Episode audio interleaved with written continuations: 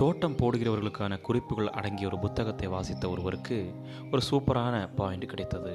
மண்ணை குறித்து கவனம் எடுத்துக்கொள்ளுங்கள் செடிகளை பற்றி கவலைப்பட தேவையில்லை.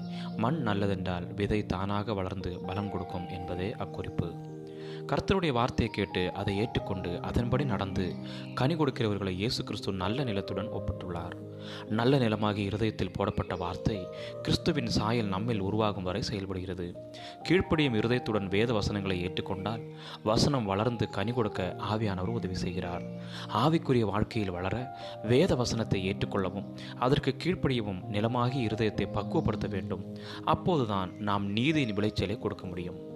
நம் இருதயம் எப்படிப்பட்ட நிலமாக விளங்குகிறது? சிந்தித்து பார்ப்போம். நம் இருதயம் மகா கேடுள்ளதாக இருக்குமென்றால் கீழ்க்கண்ட ஜெபத்தை உண்மை மனதோடு ஏறெடுப்போம். கர்த்தாவே நீரின் இருதயத்தை நல்ல நிலமாக மாற்றும்படி என்னை இருக்கிற வண்ணமாகவே உம்மிடம் அர்ப்பணிக்கிறேன். எந்த மனுஷனை மாற்றும் வல்லமை உள்ள உம்முடைய வேத வசனத்தை என் இருதயத்தில் விதைத்தருளும். வசனமாகிய விதை வேர்பற்றி வளரும்படி செய்யும். அந்த வசனத்திற்கு கீழ்ப்படிய என்னை இன்றைக்கு அர்ப்பணிக்கிறேன். ஆமேன். விசுவாசத்தோடு இந்த ஜெபத்தை செய்யுங்கள். நிச்சயமாகவே இருதயமாகிய நிலத்தில் காணப்படும் கடினமான கற்கள் போன்ற சுபாவங்களை ஆவியானவர் தகர்த்து எரிந்து போடுவார். ஆழமாக வேரூன்றி உள்ள களை போன்ற ஜென்ம சுபாவங்களை பிடுங்கி எரிந்து போடுவார். பெருமை பொறாமை கோபம் போன்ற பாறைகளை உடைத்து விடுவார்.